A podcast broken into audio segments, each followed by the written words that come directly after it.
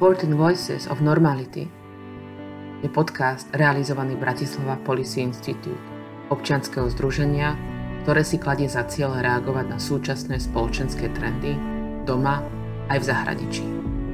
Moderátorská dvojica Viera Žúborová a Michal Vašečka budú vo svojom pravidelnom podcaste hovoriť spolu so spisovateľmi, historikmi, filozofmi, sociológmi a verejne známymi osobnosťami, dokonca aj s niektorými politikmi. Budú sa ich pýtať na ich názor, čo si myslia, že sa deje. Demokracia cíti tlak všade. Čo sa môže stať ďalej? Aké zlé by to mohlo byť? Bude to spoločenská diskusia, ktorú by mali viesť všetci. Pripojte sa k nám.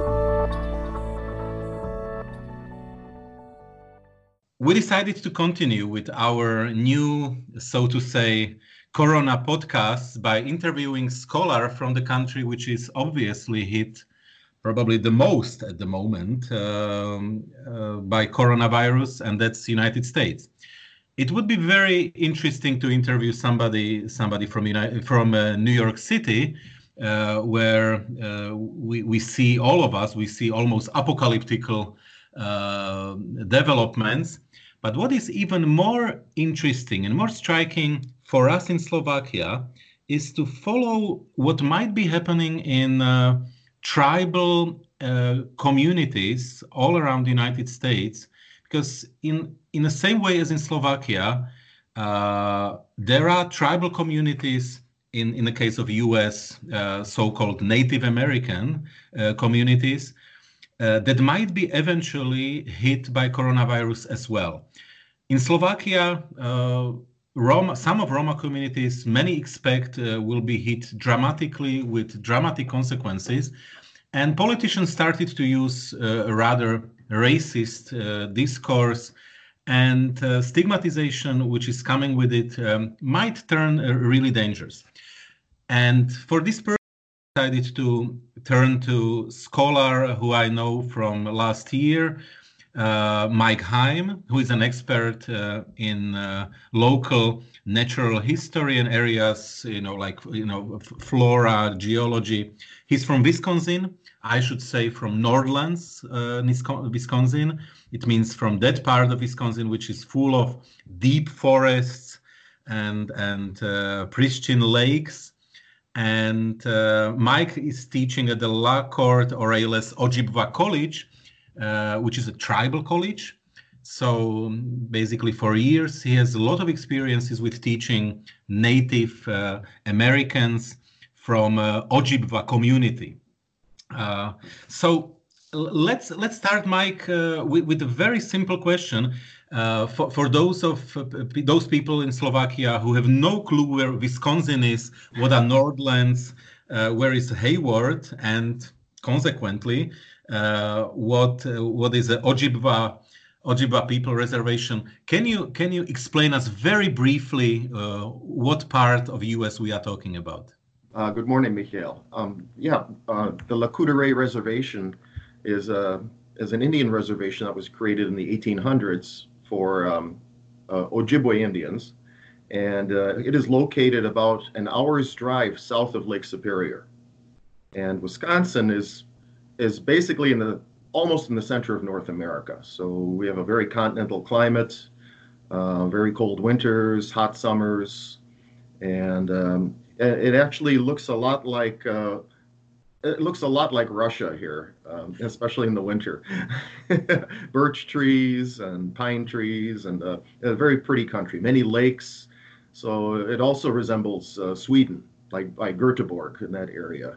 Uh, if I may jump into it, I remember how I was shoveling snow at the end of uh, November, mm-hmm. Uh, and the temperature was minus 28 Celsius, which uh, for us from Slovakia is shocking, unless you are living somewhere in remote areas of the so-called high Tatras, uh, you are not really used to such temperatures, but obviously this is pretty normal for you. It is. Uh, last winter we had uh, uh minus, uh, 38 Celsius, so it was a little chilly out.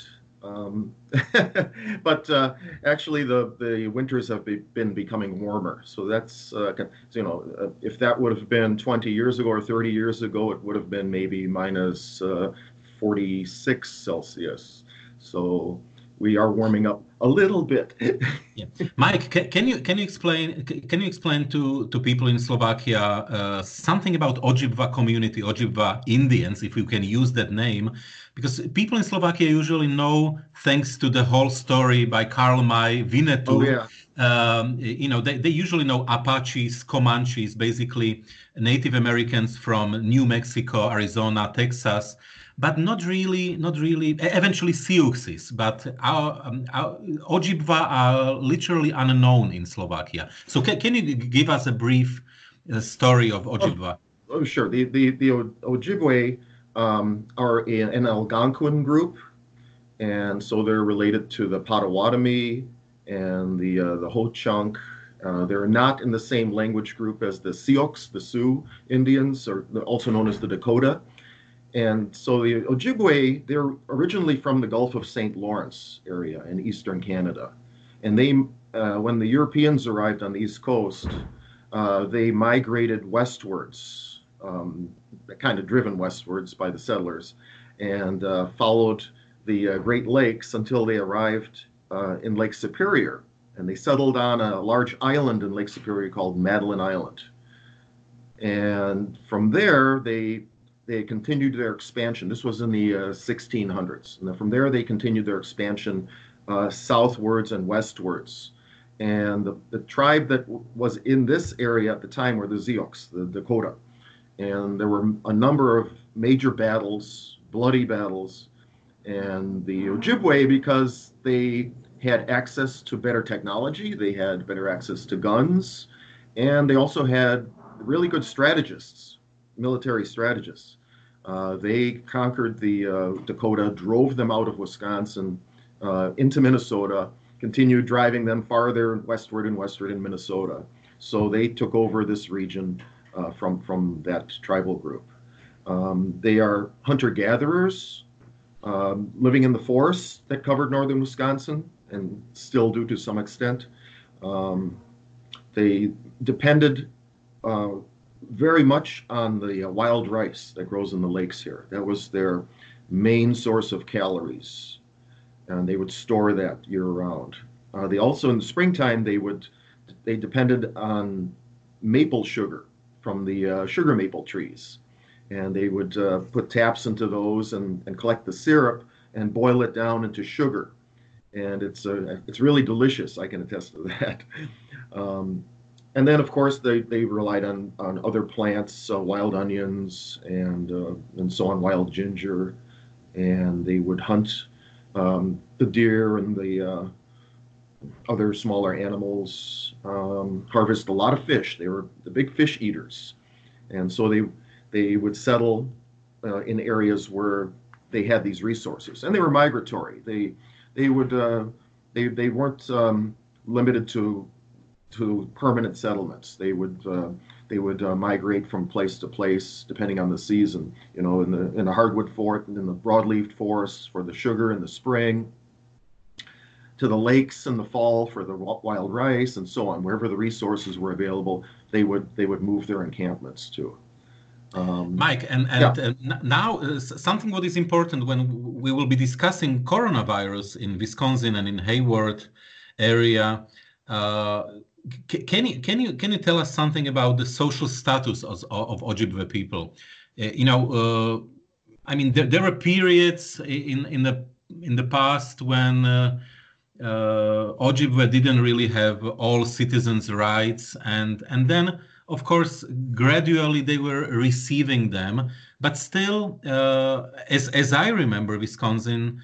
Uh, sometimes they don't feel that they are full-fledged citizens you know that they are not the citizens of the so-called first class and there is certain bitterness about it so can, can you develop a little bit on that there there is there's there's still and it always surprises me because i'm not like that but there's still uh, racism locally uh, in the uh, in in the in the uh, non-native community and for instance if they go into a store you know the the the uh, the store owners and the and the employees will will follow them to, because they think they're going to steal something.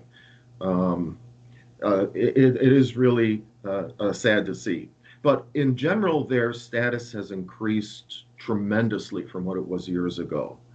Um, part of the reason is uh, that they um, received back their treaty rights. So back in the 1800s, they made a treaty uh, with the U.S. government, and um, they never were at war with the with the U.S. government. So uh, in this treaty, they were able to to obtain for their reservation the lands that they wanted, the lands with the fish, the, the maple trees, the wild rice. They had the exact um, boundaries of the reservation that included all those resources. They also had in this treaty the right to go off reservation in, because they ceded all of northern Wisconsin uh, to the federal government. They, but they also retain rights to, to gather and hunt in all of northern Wisconsin, not only on the reservation. The only problem was that never was enforced. And so back in the, I believe it was the 1970s, uh, a pair of brothers decided to go off reservation and and hunt on, on public land, and they were arrested. And uh, it went to court, uh, and the court ruled that yes, these these, these uh, rights that they were uh, using were in fact um, in the treaty. And so from that point on, uh, they the tribe had a lot more status because the courts now ruled in their favor. You know that the treaty is legally binding, but it never was enforced before that they could do this. And uh, the the one thing that really made a big difference, and I think I think for the uh, I don't know what the legal system is like in, in, in Slovakia and other countries and in Hungary. But for the Roma people, uh, th- this information, it, it, might be very helpful. What really made a big difference is that the, the uh, uh, Ojibwe people uh, got good lawyers. First, non native lawyers, but then their own people became attorneys and uh, fought for their rights in, in the courts and won because they were in the right. So that's how they obtained their status right now. And most people respect and have Ojibwe people as friends. They're part of the community here. Um, and they have a, a casino, which uh, brings in a lot of money. They had to legally fight for that too, but they got that. And uh, the standard of living has been increasing uh, really dramatically here on the reservation. But I, I personally, I when I think about it, I believe it's all due to them having good attorneys. Mm-hmm. V- very interesting. And uh, well, and now let's let's turn to to, to coronavirus uh, crisis. What's the situation in northern Wisconsin? You know, ju- just for explanation, many of you living in Northlands, you are living basically in a forest. You know that that's fascinating. Yeah. Sometimes you don't see really uh, uh, towns, you don't see villages, communities, because everything is somehow well hidden in a deep forest. Uh, so, of course, the social distancing is somehow naturally secured by the fact that you don't see urban, big urban centers.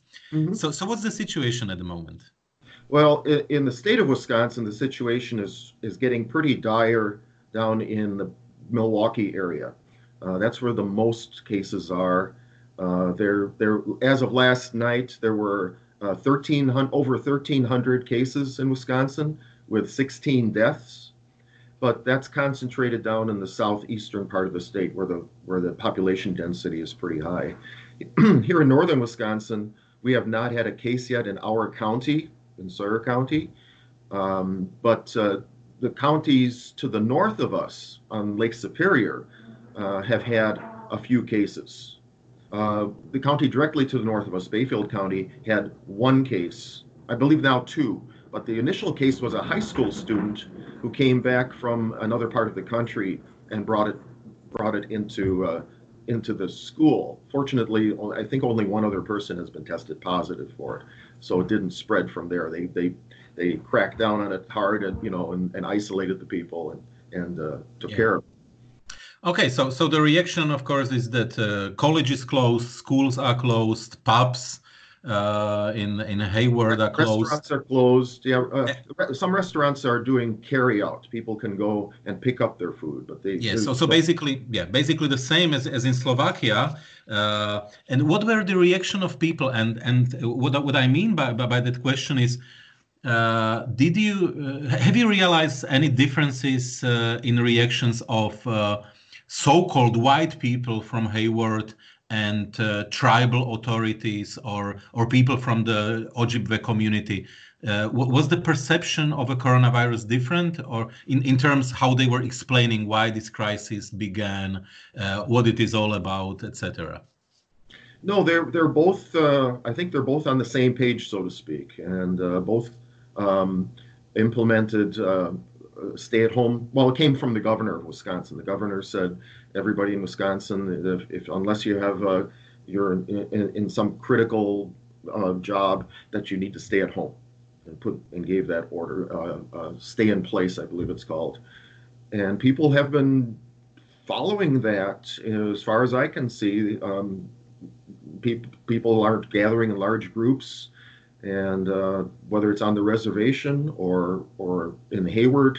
I haven't been to Hayward. I know I I have no idea what's going on there, but my, but my wife has, and then apparently people are just uh, doing what they have to do. They still go shopping and uh, and all that, but they put all these stay-at-home order and all this in place to try to prevent the spread of the virus, and then and then uh, large stores like like Walmart, um, people just go there and do their shopping, and from what I, understand, that would be the prime location to pick up the virus. Fortunately, on the plus side, the other large uh, supermarket in Hayward uh, is installing uh, clear barriers between the cashiers and the customers. So that should help, you know, uh, keep people isolated from from any potential virus that would come in. Uh, Mike, let, let me return to Ojibwe community. In case of uh, Slovak Roma, at least some, some of Slovak Roma at the beginning of the crisis were claiming that this is basically a disease of white people, of rich people. The same happened in South Africa, where uh, basically black community was uh, with a lot of uh, confidence saying well, this is not going to affect us. This is clearly the, the disease of rich people. It means white people. The same stories were coming even from Brazil. Uh, have you heard something about that uh, you know, from, from Ojibwe? I have not heard any of this. This is ridiculous that people are saying that. Uh, no, no, no, nobody is saying anything that that stupid here. Which is, by, the way, a good proof of uh, certain common common space that uh, Ojibwe community and others living in Hayward area are sharing. You know that you know oh, yeah. they don't see this type of by the way, exactly as you say, stupid, uh, stupid differences. I mean, disease of this kind is not really picky. It can jump on uh, any of us. Okay, and what about some conspiracy theories? In in Slovakia, many people are gossiping that you know this is not just the standard disease. This is a biological weapon. Uh, Ch- Chinese were doing something strange and it uh, went out of control, etc., etc. I mean, you, you probably heard about all these conspiracy theories. H- have you heard uh, some of them in in your county? No, no. I, okay. I heard, I heard on the news about the somebody in China said that you know this was a, a U.S. Army a biological weapon that got loose, and and just I, I actually got kind of angry about that. It is foolish. We know it started in a in a live animal market in Wuhan, and they the Chinese even did the DNA analysis on it and found that that uh, uh, part of the DNA from the coronavirus came from a fish that was in the market, and the other part came from uh, live bats that were in the market that they were going to eat. You know, they need what they need to do is stop these live animal markets in, in Eastern Asia. They should have learned this with SARS, but they didn't. And so now they're trying to shift the blame to somebody else. The Chinese are, and you know, yeah. And by, by the way, Mike, since since you know uh, you are a biologist, uh, what, I'm what I'm reading last during last days are various uh, thoughts coming from biologists mostly who are saying uh, one of reasons of this crisis is the fact that we as mankind came too close to wilderness. You know, and what came to my mind is uh, after visiting Wisconsin, that Chinese are not the only people who are eating uh, basically stuff from wilderness. Uh, people in uh, Hayward are uh, hunting bears and uh, and elks and you know uh, deers. So well, that's also wilderness of of its kind. So do you think that it's really the Chinese story or? It's just the story of that we came too too close to wilderness, and it, it has certain consequences on us. I've heard that too. I mean that that's been that's been going around for years. That uh, by deforesting the rainforest, the, we're getting closer and closer to the wildlife. You know, the charcoal burners and in Uganda and the Congo, you know, got a Ebola because of they're going into the cutting down the forests and disturbing things. And I don't think I I don't think people will get diseases anymore from that than than uh, they would normally. I mean, just look at our area here, like you're saying with the deer and the bear. Both of those animals carry diseases and parasites that could be transmitted to people.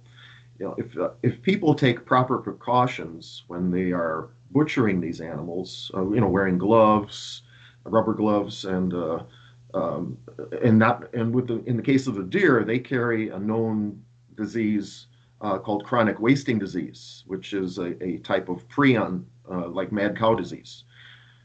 Um, so if you just take proper precautions, you know the gloves, don't cut through the spinal cord, don't don't use lymphatic tissue, and so there's there's precautions you can take. People can stay safe with with these animal diseases. The same with the bear meat. They carry they carry trichin, trichinella worms and causing trichinosis. You know, so you need to cook the meat and be careful when you're processing the, the carcass. Um, you know, if these steps would have been followed in uh, other parts of the world with the with the animals, with the bats or the monkeys or whatever people are eating. Uh, if they would have been safer, uh, they probably wouldn't have had these viruses jump to them. Now it's different when you're in con- close contact with live animals, like in a like that animal market in Wuhan. Um, you know, all these different species crowded together, you know, alive. Then, of course, you're just asking for, for viruses to recombine from these different living things. Okay, let's let's return again to to Ojibwe community.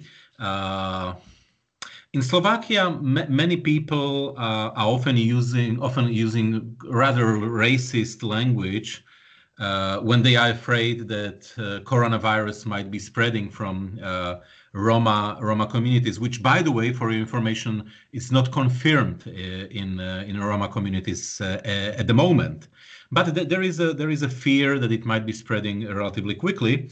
And people are afraid of certain, not only of certain lower standards of living, so they, they take for granted that it might be spreading n- naturally, but there are also certain habits uh, of, of, of these communities which might be helping. You know, when, when I'm recalling uh, uh certain habits of Ojibwe, uh, Ojibwe people, uh, let's say they are drumming uh, at certain mm-hmm. certain moments, and you know, basically people are sitting over one drum and drumming for, you know, let's say even one or two hours. Yeah, yeah, so that's singers, perfect perfect moment. They, yeah. they are in a circle so that's almost a perfect moment for spreading a disease.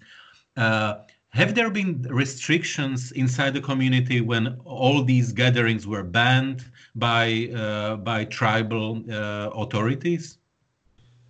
I have not heard of restrictions specifically for for that, but uh, as far as I know, nobody is practicing drumming or any other kind of activity. Uh, we're uh, we're supposed to not gather, according to the state now, we're not supposed to gather in groups of more than 10 people. And then if we do gather, we need to stay six feet apart. Um, that would be really hard to, to do some of these activities if you had to follow those restrictions. And and the people are smart. They they they're doing this because they know it'll stop the spread of the virus.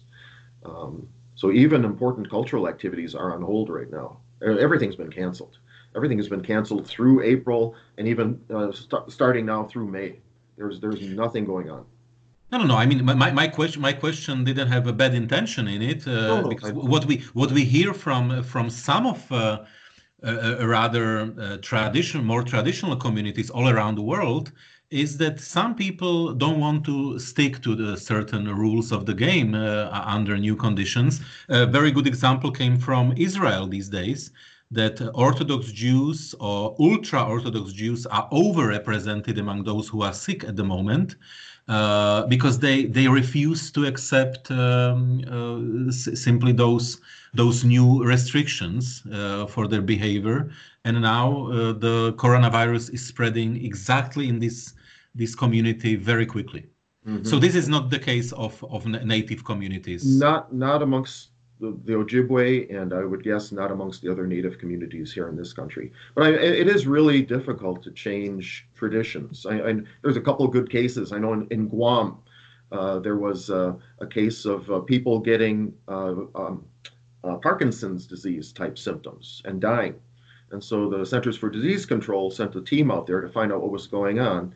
And it turned out that one of their the native peoples on Guam, which is um, west of Hawaii, um, one of the favorite, one of the favorite and uh, most um, val- valued foods uh, was fruit bats, you know, flying foxes, and they would serve them at weddings and special occasions and that. Well, it turns out these uh, these fruit bats were eating the uh, fruits of a cycad, and the, the cycad, cycad is a sago palm, and the fruits contained a neurotoxin, and the and the bats weren't affected by it, but they accumulated in the in the uh, flesh of the bat, of the muscle tissue of the bats. And when people ate it, they had neurological damage. And so, what did they do? They stopped eating fruit bats. Um, the same in New Guinea when they had Kuru disease. You know, the, they sent a disease team. They were same kind of Parkinson's sim- symptoms. People were dying.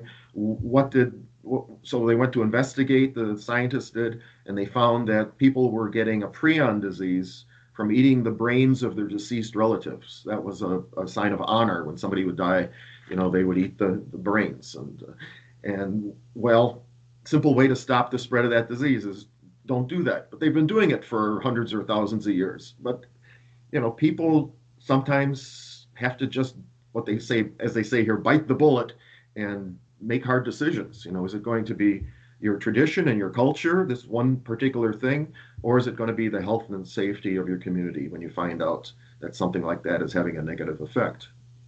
So, mm-hmm. yeah, there, there are hard decisions. Well, well, and that require uh, requires to have uh, information. And this is my uh, another question. Uh, do people from uh, Ojibwe community have access to information coming from a governor, you know, from authorities? And and what I'm uh, what I'm uh, hitting here is is basically uh, the fact that reservations in the U.S. have a special status. Uh, so you know those those people who are living in reservations are enjoying also uh, slightly different treatment in in a way. So do do people in of, of Ojibwe community have access to all information about coronavirus? They absolutely do. Um, they have their own radio station, uh, which is a public radio station, and uh, that's not just for for the uh, the uh, Ojibwe community, but it goes as far as far as the Minneapolis area. It has a powerful signal, and so people all around the region know what's going on on the reservation. So they have that, and it's a because it's public radio, they get some really good information, scientific information from from from National Public Radio and so on. Um, there's also the local radio stations. Hayward is only um, uh, about eight miles from the reservation, maybe not even that, which is about uh, 10 kilometers at most from from from the reservation. So the, they have the radio station from town. They have uh, the newspaper, the, the Sawyer County Record newspaper, which uh, not only puts out the paper edition but has a website with the latest information on it to for local information. And there's also a um, a local uh, newspaper, a tribal newspaper here. Um, and Mike, you are living actually uh, right on the border uh, of, of reservation. Is, is right, it right? Right on the border. Yeah. Right on the border. Okay.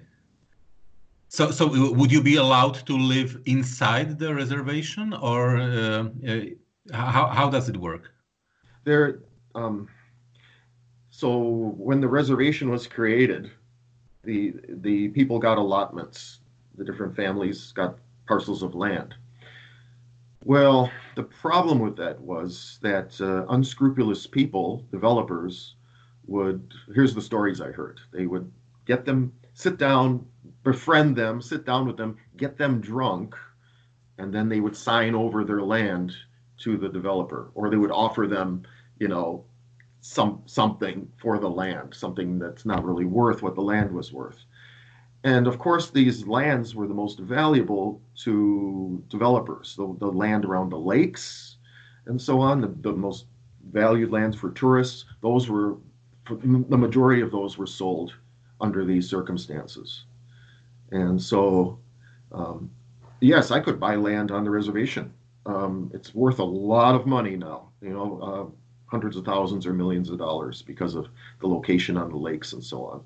There's a there's a few other parcels that are privately owned. They're called in holdings in the reservation too. Uh, the tribe is trying to buy these back, but it's a slow process. Mm-hmm. Mm-hmm. Okay, let, us uh, open a quite unpleasant uh, part of the discussion as far as US is concerned, and that's a health insurance.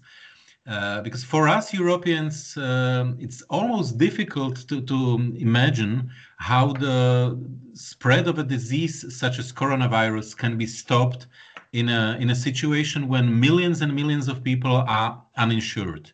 Uh, they don't have a health insurance. Uh, so what's the situation with Ojibwe people? Do they have health insurance or how does it work? they have their own clinic here on the reservation that they can go to. Now, and I, I believe that uh, even if they have to go to the hospital in Hayward or to, to a bigger hospital in, in Minneapolis or whatever, I believe they're covered. Uh, that was part of the treaty that they, their needs would be met. Um, I, am I'm, I'm not too. I've never talked to anybody about it, but that's okay. That's, so so in a in a way, somebody can argue that uh, based on treaties with U.S. government, uh, members of uh, of tribes are kind of privileged uh, that that they have this coverage uh, so, somehow automatically. Yeah. Mm-hmm. Yeah, it was it was part of the, uh, the the purchase price for for northern Wisconsin was was giving them. They they also get commodities. They get all the uh, these foods, and that was part of the treaty. So they they they have a distribution site and can pick up you know cheese and flour and sugar and and whatever whatever commodities. Sometimes salmon or something really yummy, but yeah. So that but that was all included in there. Yeah. Uh, so so and what we know about the coronavirus is that. Uh, mm, in case of many people who are healthy, it's not really dangerous. But in in case of those people who have some uh, some type of diseases, we you know we heard uh, cancer and many many others, mm-hmm. it might be extremely dangerous, and people are dying. Mostly those who have uh, some other uh, symptoms. Uh, so, what's the health status of Ojibwe community? Uh, how, how we would describe the, you know, is it a healthy community? Because we in Slovakia, we still see Native Americans, so-called Indians, as these you know uh, nice wild people who are able to take care of themselves and they are riding horses and you know and and and they are basically we are very influenced by all these stories coming from Karl May Winnetou and uh, and that's probably not uh, something what is the reality in the 21st century anymore. Yeah yeah. My mother grew up reading uh, Karl May and uh, uh, was a Winnebago and all that. Um, there there's so, still some uh, in, in, throughout the U.S. There's still some uh, Indian people who maintain their traditional, well, kind of traditional culture. I'm thinking of the uh, Navajo Indians in the Southwest, you know, with the sheep ranching and that. Even though that was brought in by the Spanish, but that's a traditional thing, and they stay active doing that. Um, many of the tribes are are westernized and unfortunately, the the health of tribal people in general is worse than that of the surrounding uh, non-tribal populations. Um, part of that is lifestyle. There may be a genetic component there also. Um, cancer rates are very high, but then again, is it genetic or is it because so many people uh, smoke? A lot more people smoke in the tribal community than the non tribal community and are exposed to secondhand smoke too. The diet for most people is not good, um, but that's you know, also outside the reservation. But you know, a lot of uh, really, really unhealthy foods. Then again, there's people who are more traditional and they subsist uh, on the fish that they catch, uh, both in summer and winter. Ice fishing is a big thing. They go out on the lakes and drill a hole and catch fish. Um, and uh, they eat their own venison that they shoot. They can shoot uh, deer year round, uh, as far as I know, um, and so on. There, there are people who do more traditional things, and they tend to have better better health quality than the others. There was a study done on this tribe. Uh, I think it's the O'odham, they, they call themselves, down in um, in southern Arizona, and half the tribe is uh, is in Arizona. I think I'm getting this right. So half the tribe's in Arizona, the other half is in Mexico. And so they studied both groups, and the the uh, the part of the tribe that's in the U.S. they have diabetes and amputations and heart disease and all these cancers and low life expectancy.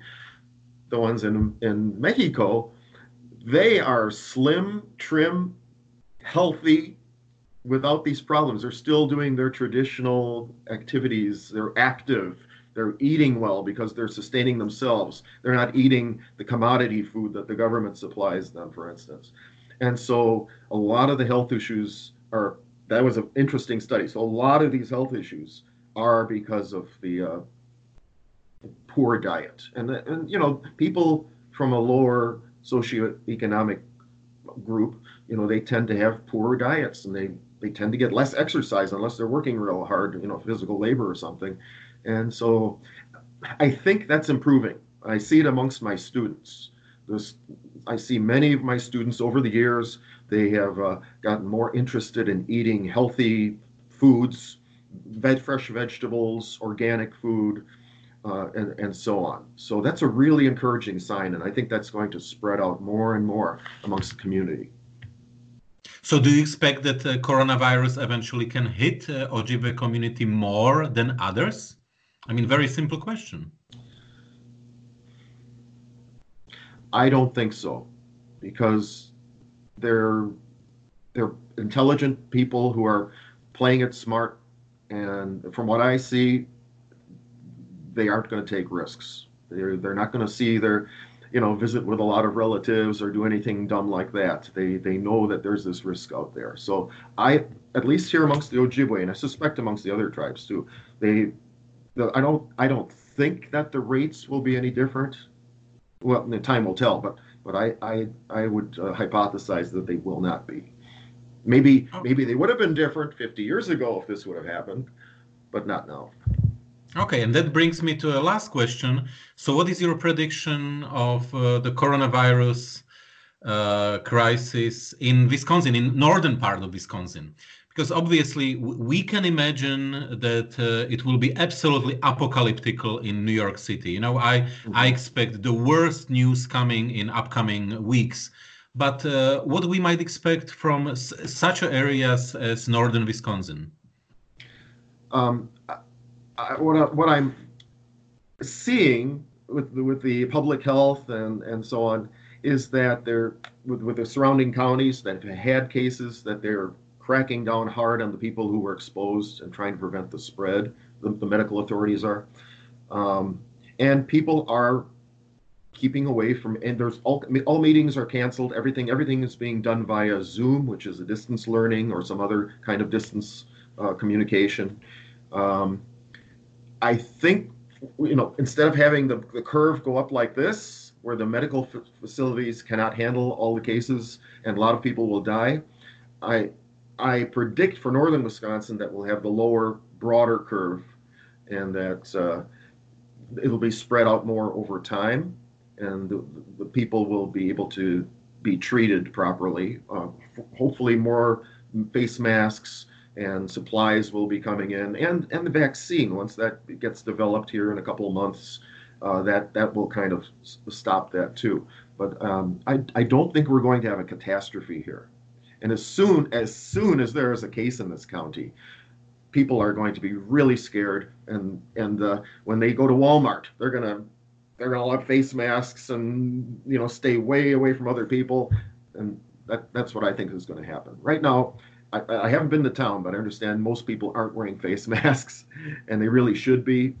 Um, and the businesses need to be protecting their employees better, and that that's a big thing around here. You know, the the cashiers, for instance, at Walmart, the you know they're they're just there with the close proximity to all these all these customers, and we're also getting the the people called snowbirds the summer people. They're just they, they have the houses here in the summer and then they go down to florida or arizona and, or wherever and stay there or chicago and stay there in winter. Um, they're coming up early now. Normally they come late may. They're coming up now in in uh, march and april. And the governor said don't do that. Don't stay stay where you are. Don't go to northern wisconsin. Guess what they're doing? They're all coming back to northern wisconsin because they you know want to be here uh, and feel safer. The problem is, you know, one one issue with that is they could bring the, the coronavirus with them. Uh, another issue is that if they do get sick, they're going to strain the resources here in the county, both supplies and uh, medical facilities. They're they were already talking that they they'll have to ship people down to Minneapolis from Wisconsin. The overflow of people if if a lot of people get sick because you know our hospitals can't handle a lot of sick people. So uh, on the other hand, Hayward is a tourist town, and they they value the influx of people just to keep the economy going because the economy right now is doing horribly, as I imagine you know the Slovakian economy is too, because of all the restaurants and pubs and everything shut down, and so they they welcome these extra people. Uh, the restaurants are asking people to take please take carry out just to keep us going. Um, yeah. One supplementary question, and that will be really the last one. Uh, you are always organizing a bonfire at the beginning of November, just to you know, for as a farewell party for for the season. Mm-hmm. So, do you expect to organize it at the beginning of November, or you think that uh, the coronavirus will be still somehow somehow influencing it? I'm planning for it because I think by then we'll have a vaccine and they will have uh, widespread testing of the people who have the the uh, coronavirus, the Wuhan virus, and uh, um, you know us healthy people can go about our business and have have fun and do what we normally do. That's my hope. I'll keep my fingers crossed. yeah. Thank you so much. This was very insightful, and and I, I think that uh, that brings uh, quite interesting perspective for uh, Slovaks uh, what are, what is the situation not only in New York City, which is very closely watched, but also in other parts of the US, which might be in, in many aspects even more interesting. Thank you so much. You're very welcome. Have a nice day.